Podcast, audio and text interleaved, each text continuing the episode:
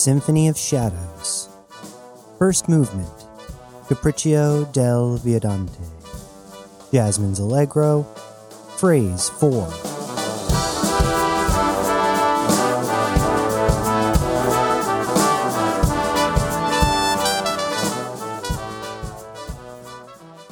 Jazz would only have a few minutes before the Firefox would connect to the Shadow's Edge. She wasn't about to let them on board, which meant going over to them. She considered what to do with the crystal and drive. A drive wasn't very suspicious, but the crystal would raise questions, so she unbuckled from her seat and went to the hull. In the fight, Jazz's clothes had sprayed throughout the hull and the floor was covered in a rug of fabric. She searched quickly and found her cloak and put it on. She stuffed the drive into an inside pocket, then ran to her safe. After the crystal was secured in there, she entered the airlock. Jazz pulled over towards the deck of the Firefox. The medium sized sloop had its own hangar. She landed a few moments later, but without Wit's assistance, it was not a pretty thing. She grabbed her helmet from the cockpit and messaged the Firefox. I'll be over in a second, she said into the comms, and didn't wait for an answer before exiting her ship. A squat, bald man was waiting for her. His rotund frame was solid like a shotgun slug and thick arms like an ape's. He had a forest of white beard growing from his face and a red balloon for a nose. His cheeks, or what little you could see them through his beard, pooled with red from a life with a bottle as a best friend. The man smiled warmly at her. Oh, how I've missed you, girl. Jazz smiled despite herself. It's been an age, Wyatt. Wyatt tumbled toward her with his bare arms spread. She met the man in an embrace and he squeezed her playfully.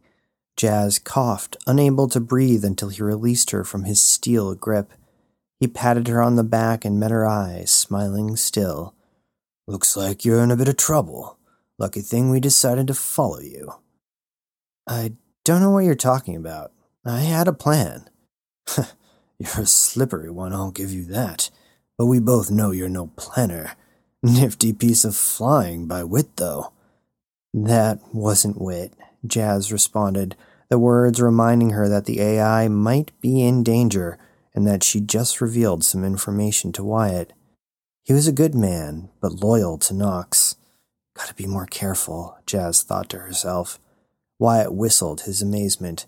Damn, girl, you got balls. Jazz smiled herself and tapped the man's fruits. He jumped in a flinch.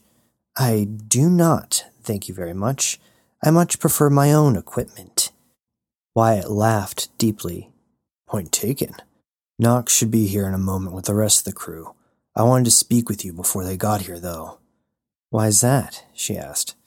Wyatt's face grew more earnest. You doing all right, Jazz? That was some serious force chasing you. Knox told me you were being a little avoidant about what you've been up to. And it's a good thing he was. Jazz, you could have died out there. But I didn't. One of these days you might, though, Wyatt sighed. I may still call you a girl, but you aren't one anymore. I just want you to know that if you're in trouble, we can help you. I know you and the captain didn't end things too cleanly, but we still care about you. You're like family, Jazz. Not to Gerta. To me, Jazz. We go back past that. I've known you almost your whole life. Me and Switch still keep in touch, you know, and we're both worried about you. Let us help you. Jazz swallowed awkwardly, pressing down the exhaustive well of emotion that was threatening to suffocate her. She was in trouble and danger Genoa might be gone, but who knew if Alejandro was still alive? With all the noise they made, there was like to be an investigation by the Divine Republic. It felt like if she stopped moving, she would never start again, or worse, she'd be killed. I, she began, ready to reject Wyatt. I do need your help. I hope I don't regret this, she thought. Wyatt placed a hand on her shoulder and squeezed. He breathed in the silence and let it out in a heavy exhale. Good. Let's go talk to Knox then. Jazz followed Wyatt through the long corridors of the Firefox. The crew was made of about 60 men and women. Many had cycled in and out throughout the years, but a few, like Wyatt and Gerta, had been with Knox since he first became captain of the ship. She passed a few familiar faces on the way to Knox, and a few spared her a greeting or a nod. Can't believe you still sail this antique, said Jazz while they walked. I may be old, but that don't mean it's useless. The frame is almost a century old, I'll give you that, but she's still got a few tricks. It's the inside that counts anyway, if you know what I mean. That's what my pa always used to say. Jazz did know. The ship had top of the line engines. Most of the insides had been gutted and replaced with the best material and tech that money could buy. This was Benjamin Avery's flagship, and therefore it carried the strength of a legend. The weight of history clung to the Firefox and gave it the sort of symbolic power you couldn't buy. Everyone in the universe had heard the name Firefox, and that reputation was not worth abandoning. The door to the cockpit opened, revealing three people. A woman Jazz had never seen sat with her back to the controls, steering the ship. She turned her chair as Jazz entered. Gerta stood like a brick building, with her arms indignantly crossed over her chest. Knox leaned easily against the lip of the controls beside the navigator. Wyatt moved to fill the remaining gap in the room, and all eyes were on Jazz. There was no easy way to start this conversation, so she wasted no time breaking the silence. Thank you for saving my life. Even Gerta loosened at the unexpected appreciation, but she still snickered. If it were up to me, we would have left you to die. Jazz swallowed her retort. They did something to Wit, she half lied. He's I don't know what, and I need to bring him to Switch to get fixed. My ship needs some repairs too. Can you take me to New Ghana? You are so nice now that you need our help. Bilat, Gerta hissed. Gerta, Knox interrupted gently. She sucked on her teeth but remained silent, happy to relish in Jazz's vulnerability. Who are those people chasing you? he asked. Knox probably already knew but wanted to see if she'd be honest. She decided for something in the middle. I was trying to capture Alejandro Conteza for the bounty on his head. I fucked up, but managed to steal some information he'd been about to purchase. That information led me here, and his men followed. And what was here? asked Wyatt. I don't know, responded Jazz, hedging her lie. I was attacked before I found what they wanted. She could almost feel the drive in her pocket grow in size. All they would need to do was search her, and they would find it. Jazz tried to relax while Knox measured her response. He raised an eyebrow slowly and considered. Are you saying we just killed Alejandro Conteza? I'm not sure. Those were his men, but I doubt he would have followed them. It'd be suspicious. So we only killed two of his ships and a cruiser. Knox bent forward and smiled. You must be desperate if you're going after an impossible bounty like that. Knox stood and waved a hand in the air. Of course, we will take you to Nugana, Sonishko. We will pass by Nugana on our way to the buyer for our goods. You must be tired after all this. Why don't you get some food and rest while you're here? You're safe now. Feeling safe wasn't an option for Jazz. Safe meant comfortable, and comfortable meant dead. I appreciate the offer, but you've already done too much for me. I made a real mess of the Shadow's Edge in the fight and should clean up. She was also itching for a cigarillo. Knox shrugged. Your choice, of course. Hilda, when can you get us to Nugana? Few hours, the navigator responded flatly. Knox moved close to Jazz and took her hand softly in his. The skin was rough and warm, the grip firm but gentle. Be safe, and let us know if you need anything. Actually, Jazz smiled painfully, would you mind if I used your laundry? Wyatt laughed, Gerta groaned, and Knox smiled. I know you shit yourself out there, Gerta scoffed. Will not deny that, responded Jazz. Shitting is better than dying, though, I have discovered. Gerta gave an imperceptible nod at the comment. We'll let you know when we're close to Nugana, said Knox. Wyatt, would you take Jazz back to her ship? It would be my pleasure. The cannon of a man responded, and they both made their way back to the Firefox's hangar. With clean clothes and dishes, Jazz felt like a new woman. The Firefox released the magnetic winch that had towed her ship through space, and now she was entering the atmosphere of Nugana, one of the major mining planets. A few of the cities were deemed worth manufacturing atmosphere, which meant bubbles of agriculture had bloomed mostly along the equator. The planet was relatively similar in size to Earth as well, so there was no need for artificial gravity. Jazz's destination was in the second largest city on the planet, Porta Lafayette, her birthplace. After she had broken through the atmosphere, she took her time circling down to the city. Although she had some practice landing sans Wit on the Firefox, it had been a long time since she had manually landed on a planet.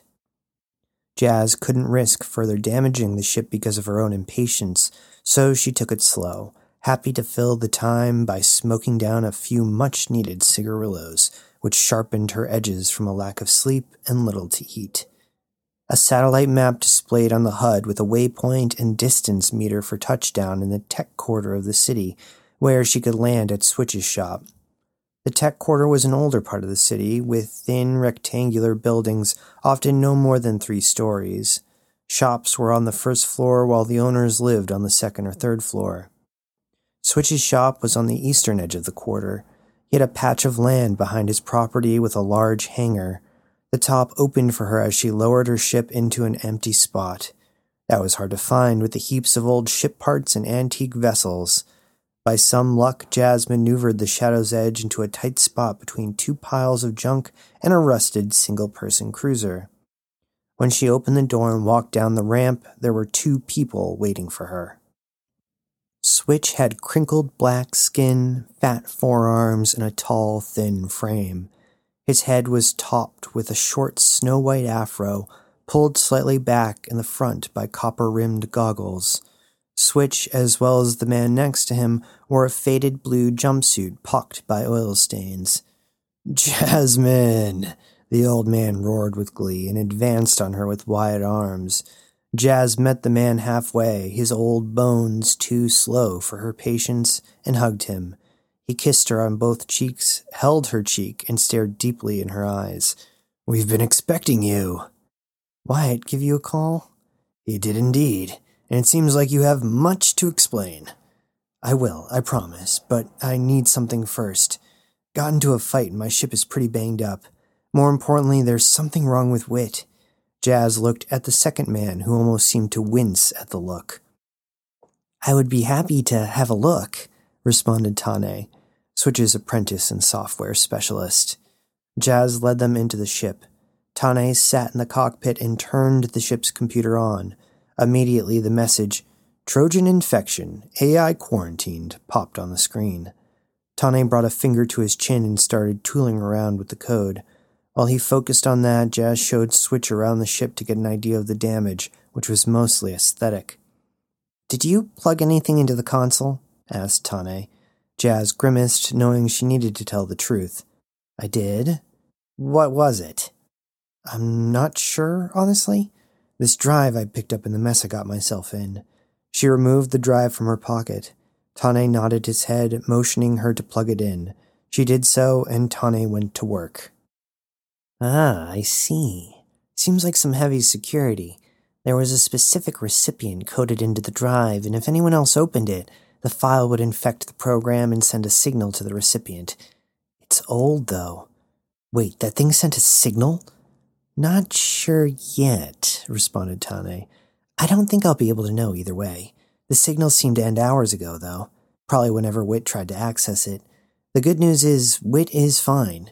Pretty standard protocol for an AI to go into hiding so the Trojan can do no harm. You're lucky this is so old, though. Some of the newer Trojans are nasty. So you can get him back? asked Jazz. Tane hit a few more keys and rebooted the system. A moment later, a yawning voice echoed over the comms. But, Mom, can't I just sleep a few more minutes? Jazz half snorted, half cried. Wait, she yelled. The one and only. We're going to need to do a hard reset on you, Wit, just to be safe, said Tane. You're the doc. Engaging hard reset will be online in 20 to 30 minutes.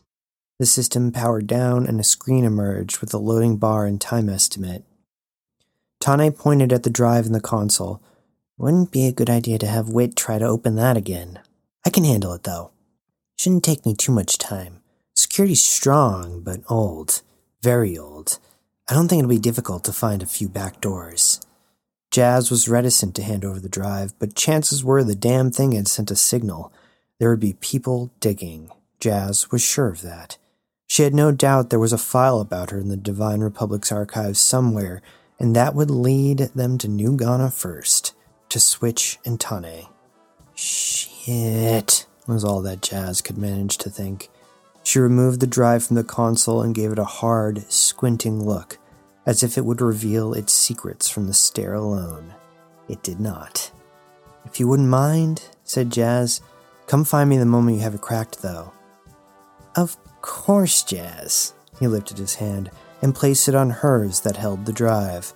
His clammy hand lingered there for a moment longer than she'd like.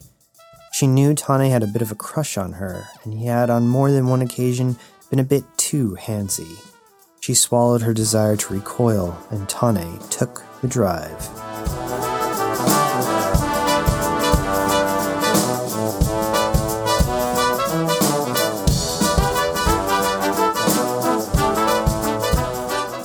Symphony of Shadows is a production of Synapse Radio.